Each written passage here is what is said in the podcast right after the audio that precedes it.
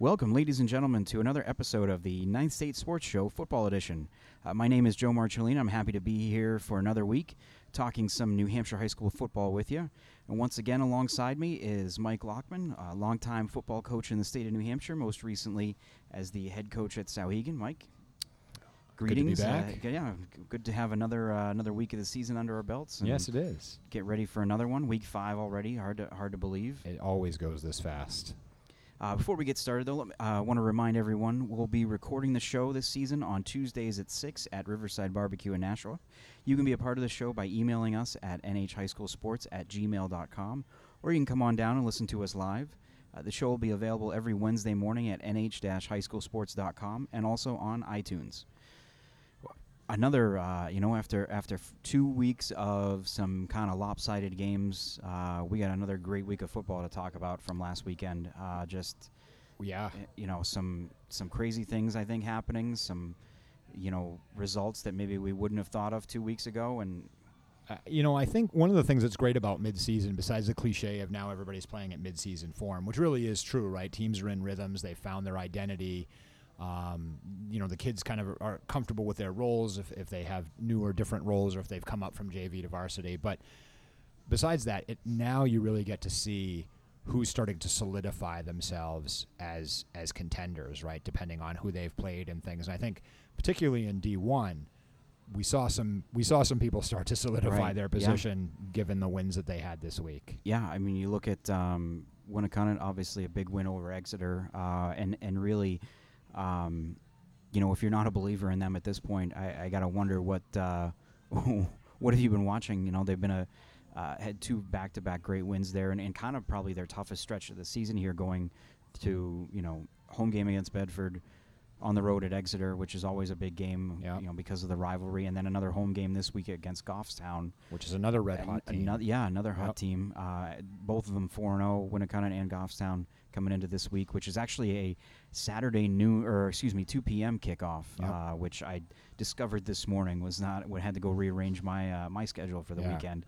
Um, but should be a, a fantastic one out in Hampton, and then you have Bedford and Exeter Saturday night in a game that almost is a must-win for Exeter. I think. I mean, as of right now, you know they're on the outside looking in uh, at two and two. Yeah. Central's uh, you know a game ahead of them at three and one. They do hold the tiebreaker against Central from that win in week one, but Yep. you know you don't want to take a No. chance and, and need s- another team to lose at this point in the season. Yeah, yeah. I mean, it's uh, the- the Winnacunnet stretch here has been a lot of fun. Um, they basically beat last year's champion and Right, runner-up right, back to back. right. Both teams, which I, I still think are extremely good teams. Right. Yeah. Certainly, there's no arguing that with Bedford, and I think I, th- I still think Exeter is a top tier team. Um, so, th- what's that say about Winnacunnet? I guess what you hope is that given the challenge they have this week against a very good Goffstown team, and and I think just that fact will probably negate what I'm about to say. But what you hope is that um, Coach Affont has has taken his team's um, sort of excitement and and and uh, how they feel about themselves and tempered Tem- that a little bit in sort of that Bill Belichick sort of hey one at a time way, because I mean when you look at it, there is no reason that they can't run it Yeah, uh, at this point, given the performance they've had against high quality teams. Now, Yeah. uh, again, three in a row here with a, a, a- a very, very good um, Goffstown team should should be one of the games of the week in Division One. But yeah. Um, exciting it- stuff. It's um yeah, I'm I'm it's going to be an interesting one to to see. I really want to see how you know, really I think this is a game where you look at, at the defenses first. Um, you know, Winnacunnet the last 2 weeks has held in Bedford and Exeter to a total of, of 15 points yeah, uh, unthinkable. in back-to-back almost. weeks, and then you and you look at Goffstown, who, you know, held Exeter to seven last week, held Portsmouth to I believe 14, um, and Portsmouth is a team that can can get up and down the field and score. Yep. Um, so really, I think you know this. You think of Goffstown putting up a lot of points. You think of Winnacunnet as a team that can score uh, when it needs to. Uh, I, this could be a, a pretty low-scoring, you know, game in the teens. I think maybe. Yeah, it could be. You know, I at first I was going to say, geez, you know, maybe you give Winnacunnet the, the advantage defensively over Goffstown, given how well Winnacunnet played against a similar style offense. Bedford, both spread teams, go a lot of four wide gun, but you know the more the more I understand about what how Goffstown is this year, I think they can throw the ball, but they're a much more of a run oriented team. Yeah. Um, Yep. than than Bedford was, right? Bedford is is is sort of a very balanced. They can get the ball out to receivers, but they can run the ball fairly well too. But you know, Winnacunnet did a pretty good job against Bedford's run game. hmm So, uh, you know, I, I, I can't make a prediction there. It'll be interesting. and, and and then again, we talked about this a couple weeks ago. Goffstown's defense played very disciplined against that Exeter running attack that we've talked about, right? Where i- it's a it's a three yards and a cloud of dust. If you're not doing everything extremely well, you're going to give them exactly what they want. Well, you know, Winnacunnet runs a contrarian offense for, for New Hampshire, right? Yeah. That sort of split back veer option thing that those kids have been steeped in for years. Uh, even prior to Coach Affont, they they've been a triple option team for as long as I can remember. Um, so they're good at that, and it takes a different kind of defensive mentality to dig in and defend that. So that's it's going to be an interesting They matchup. and I, I'll say they run that this year. They're running that offense really well. There was there were not a lot of um, mistakes uh, from Winnacunnet's offense. You know, it's not really. I mean, they did have a long touchdown run, long touchdown pass. Yeah. Um, but you know, I think a lot of times they were content with just lining up and, and going right at Exeter and picking up a couple yards here and there. Yeah. Uh, you know, and, and, and really just kind of controlling possession. And that's probably something that, that you're going to want to do against a team like Goffstown that, that wants to play fast, that Yep. wants to, you know, like you said, sometimes throw the ball. But I think this year they're more looking more at, you know, at their ground game. Yeah, they've got a Um, very good ground game yeah, yeah. this and, year. You know, you look at that that side of the of Division One too, and it's it's shaping up to be real interesting. Of course, you know, like we said, Goffstown and Winnacunnet are at the top at four and zero, and then you've got Bedford and Central at three and one each in the right now in the last two playoff spots. But then you have Exeter, Portsmouth, and Dover all at two and two. You know, certainly none of those teams are out of it yet. Of course, Yeah. they've they've got to, you know, pick Yeah. up a few wins. And I Uh, don't think Exeter has played Portsmouth or Dover yet. Ports. Um, Have they? yeah, I don't think so. I don't think they Um, have. So So those, yeah. So with those comes still coming up down the stretch, Yep. those are big games. Um, Central still has to play Bedford and still has to play Goffstown, uh, and Goffstown still has to play Bedford. That's actually coming up next Saturday, the seventh. yeah, um, so still a lot of big games left to go. Um, really, though, is is getting interesting and, and interesting too on the other side. Um, sure, if things continue to hold the way they are, you're going to hear some people, you know, getting upset about the uh, the breakdown of the division and how who makes the playoffs. Because right now you've got, you know, four teams in the South Conference that have are the four teams with the best record. Um, but as of right now, Merrimack would be on the outside looking in because the winner from the West Conference is guaranteed a playoff spot, which right now Nashua South is South. at two and two Yep. um, after that zero and two start. Um, you know, would be that team that wins the the conference. yeah. And if South is as high quality as we believed them to be at the beginning of the year, and again, you look at their losses to Salem and Pinkerton out of the gate. Well, Salem and Pinkerton are are Uh, are look like are two of the, legit. the yeah yeah they're yeah. also in that same bracket as a Winnacunnet, I would say. and- Right. And, so, you know, what you what you're now looking at is if they're as good as we think they are, they could run the table with what they have right. left. Um, they may not. They've still got some really good teams on their schedule, but they could conceivably. Their next three games, I believe, uh, are against teams that are a combined, I think, two and ten Yeah. uh, at this point. And, So they're, and they've gotten healthy. Right. Right. My understanding was they were a little banged up at the beginning of the Right. season, so that's in their favor. So And the big, you know, they're another, you know, another team like similar to Goffstown that runs that spread offense, but they want to get out and run the football, and Yeah. they've been able to do that a lot. I think that's the other thing too is it took them a couple weeks um, to um, kind of figure out what kind of team they were going to be because la- you know, yeah, Yep. last year. And I, I thought this, you know, early on in that game against Salem, watching them last year, they had pretty much the same skill set there in, uh, you know, uh, Downing and, and Olson and uh, Amigo, Sean Holland at quarterback.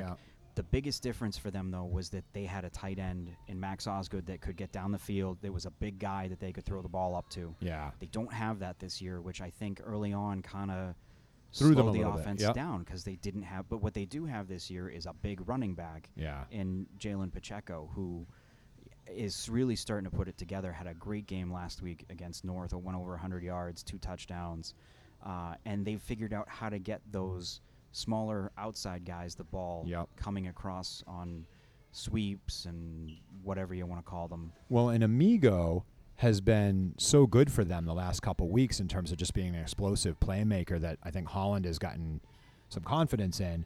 That you know that opens up the things for the running game even more because with the spread, if you've got to now get out there and really respect a kid like Amigo, where you might have to double him or bracket him in a certain way, well, that's one less guy that's going to be dedicated to taking away Holland and I forget that. What, what did you say? The running backs? Uh, Pacheco. Pacheco, right? Pacheco, yeah. Pacheco's um, taking that away in their run game that they have. I mean, it's it's difficult to defend when you get that rolling. So should be fun to see them.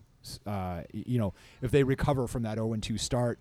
Contrary to the article that you wrote a couple weeks ago, where it was like generally it's not a good not thing. a good thing to do. No, you don't want to. You don't want to start 0 2 and, and and try to work your way back. But you know, it just it, it's shaping up to be one of those years where I think their conference is just a little bit down. Um, you know, it happened a couple of years ago when Alvirne and BG and South all tied for that first place spot at f- you know four and five. Yeah.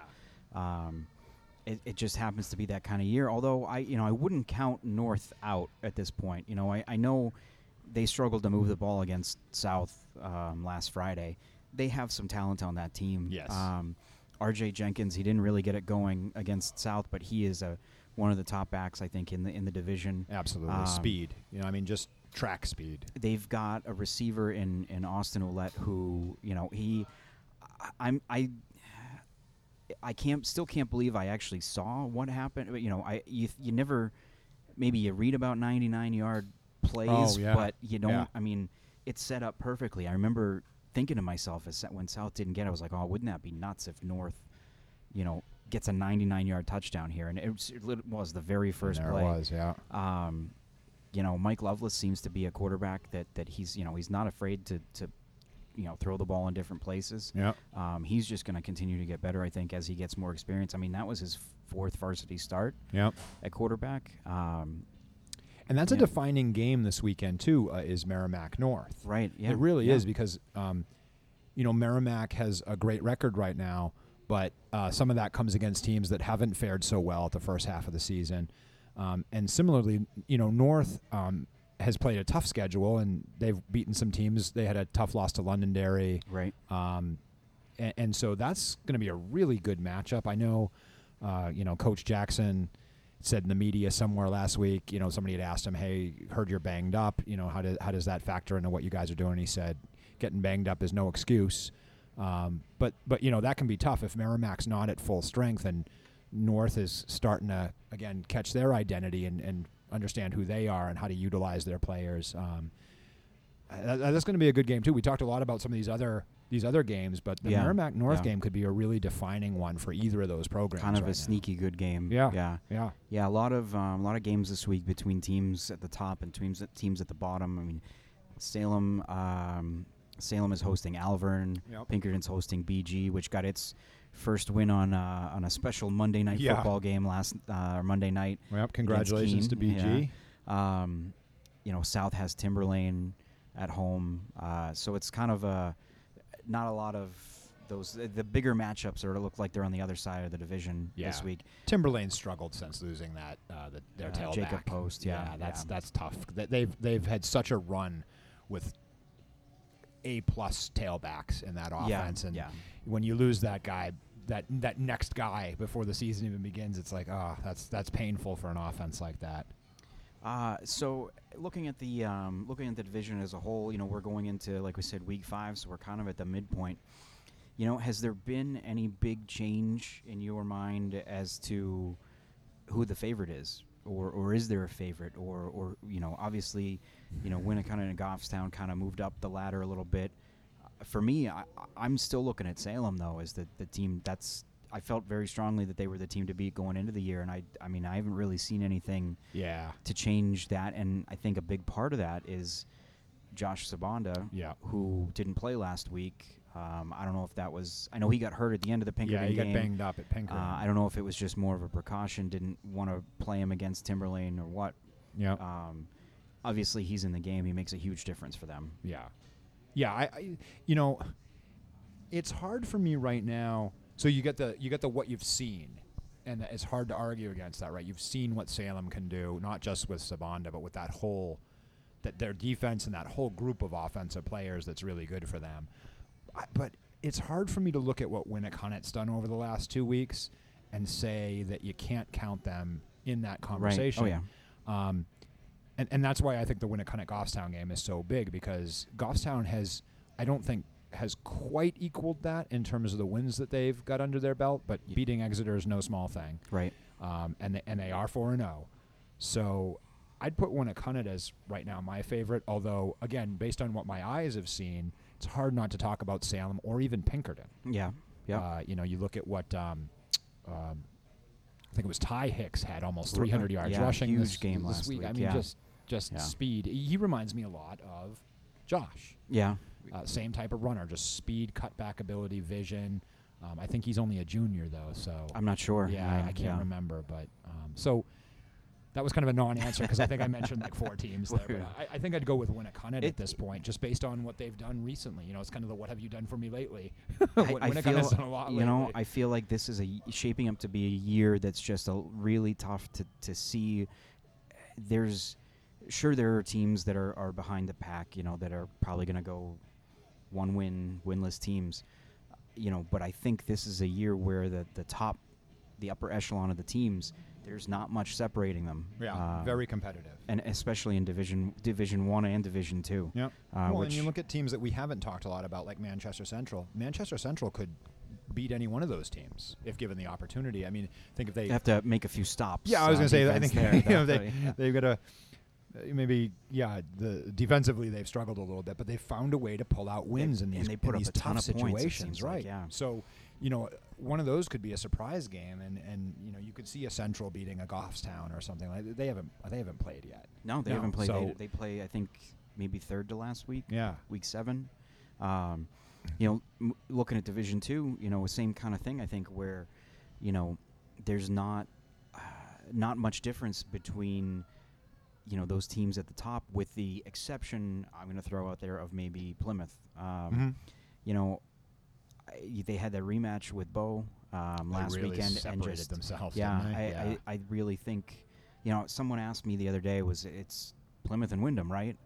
I'm like, well, I'm not sure. I mean, I know Plymouth is is that good.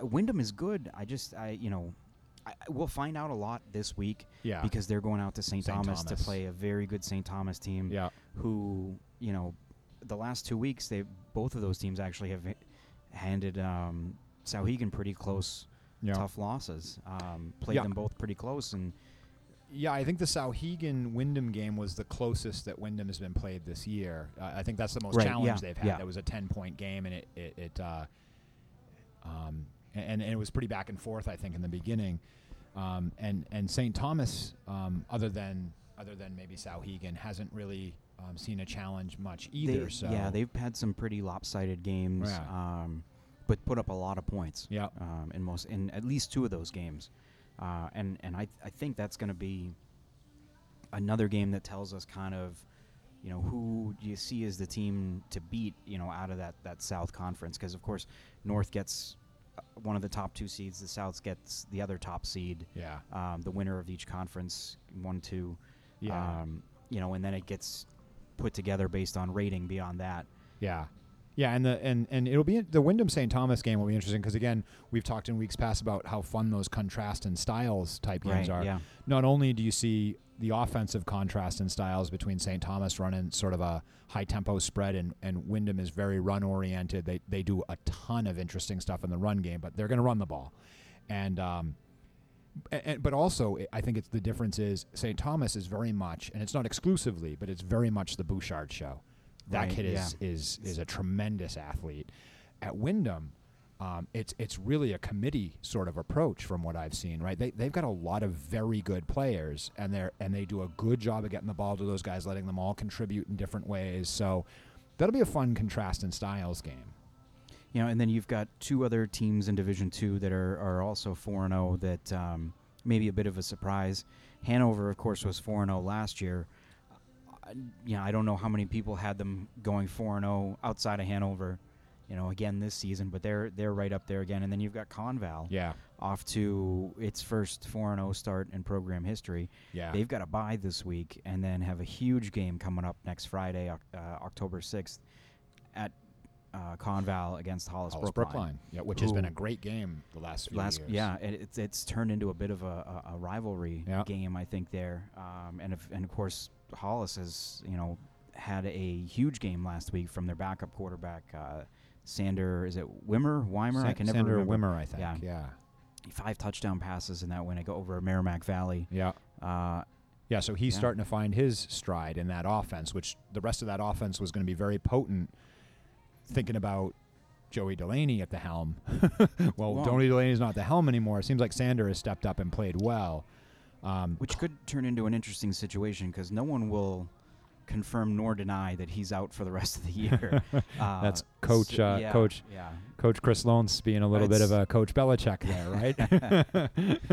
but Conval, I, I want, I do want to talk a little bit about Conval Oh, yeah, because the of course. job that they have done, those players and that coaching staff, in replacing the talent that they lost last year, and even adapting what they do a little bit, right? They lost, um, was it Isaac Bacon? Isaac Bacon and, and, and the other kid uh, whose name always escapes me, he was the kid who broke the record for receptions, I think. And so I don't know why I can't remember his name, but Ah, I did a story on him last yeah, year. I another one of those it. tall, Uh, no, I, yeah, I- uh, speedy um, receivers that they had on the outside.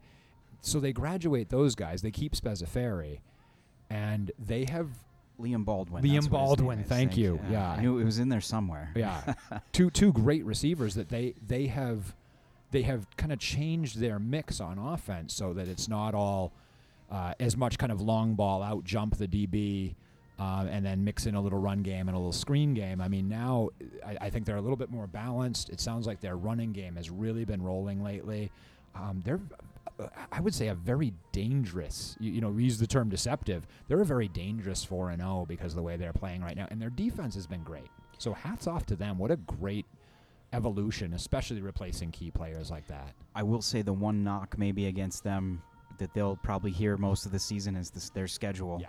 Uh, Yeah. Of course, they've got the, the win over Milford to open the season.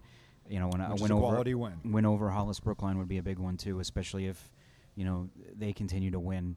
Um, well, I think we'll really, really know what Conval has those last two weeks of the season when they play St. Thomas, Thomas and and Windham. Yep. back-to-back weeks. Yep. Uh, and you hate to say that about a team that you know could potentially be, you know, six and zero going Yep. into the last two games of the season. It's like, oh, well, we don't know about them yet, Yeah. uh, but it could end up being the case. Yep. it's Um, similar to Hollis. Hollis has um, a couple of really hard games, and the rest of their schedule isn't it's, as it's fairly light. So, yeah, yeah. um, but hey, you know that's the way the dice get rolled, and you you play as tough as you can. You play with what you've got, and uh, and hopefully what it means is Conval will be fresh and loaded to go for those last two games, and it'll, it'll be it'll be a heck of a battle.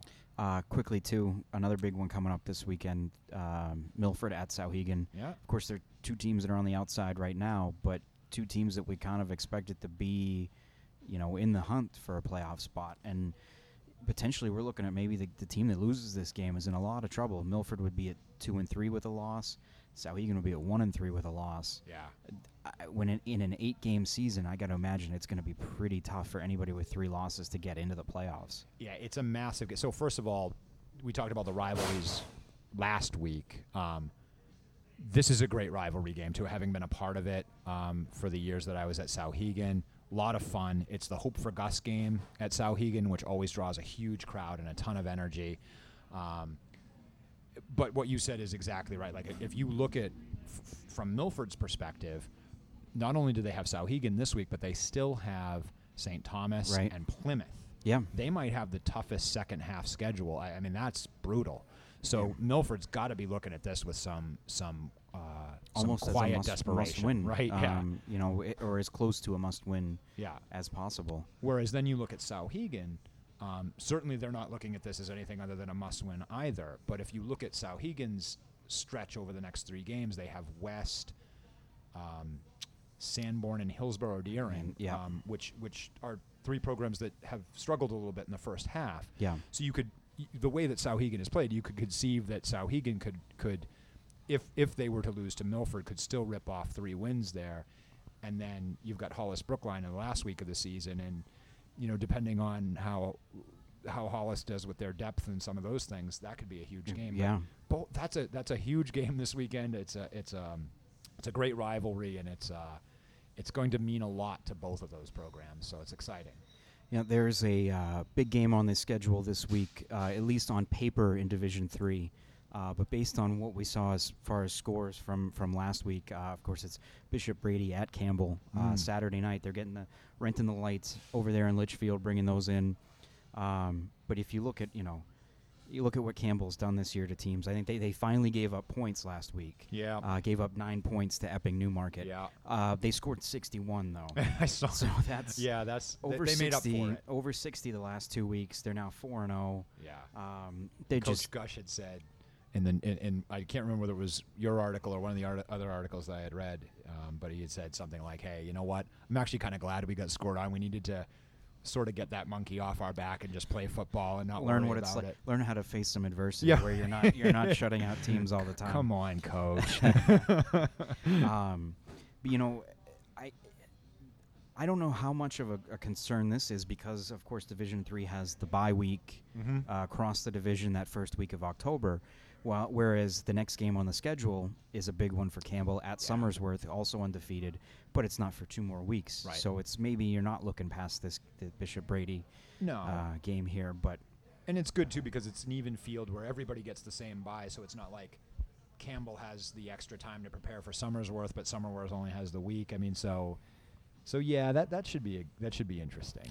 You know, Somersworth has uh, Franklin at home this week, Yep. which Franklin is, I think, in or close to or tied for one of those last playoff spots at two and two. Yep. Kind of see how that goes, but Somersworth has been really bringing it to teams this year too, and that, like we said, October thirteenth, uh, Campbell at Somersworth is going to be maybe the game of the year in Division Three, at least in the South Conference. Yeah. Um, Yeah, I think what you would question there would be Campbell's defense versus Somersworth's defense. It looks like, I mean, as we've been laughing about, Campbell's defense has been lights out, and Somersworth has, dear God forbid, given up eight points here or there or what have you. right, right.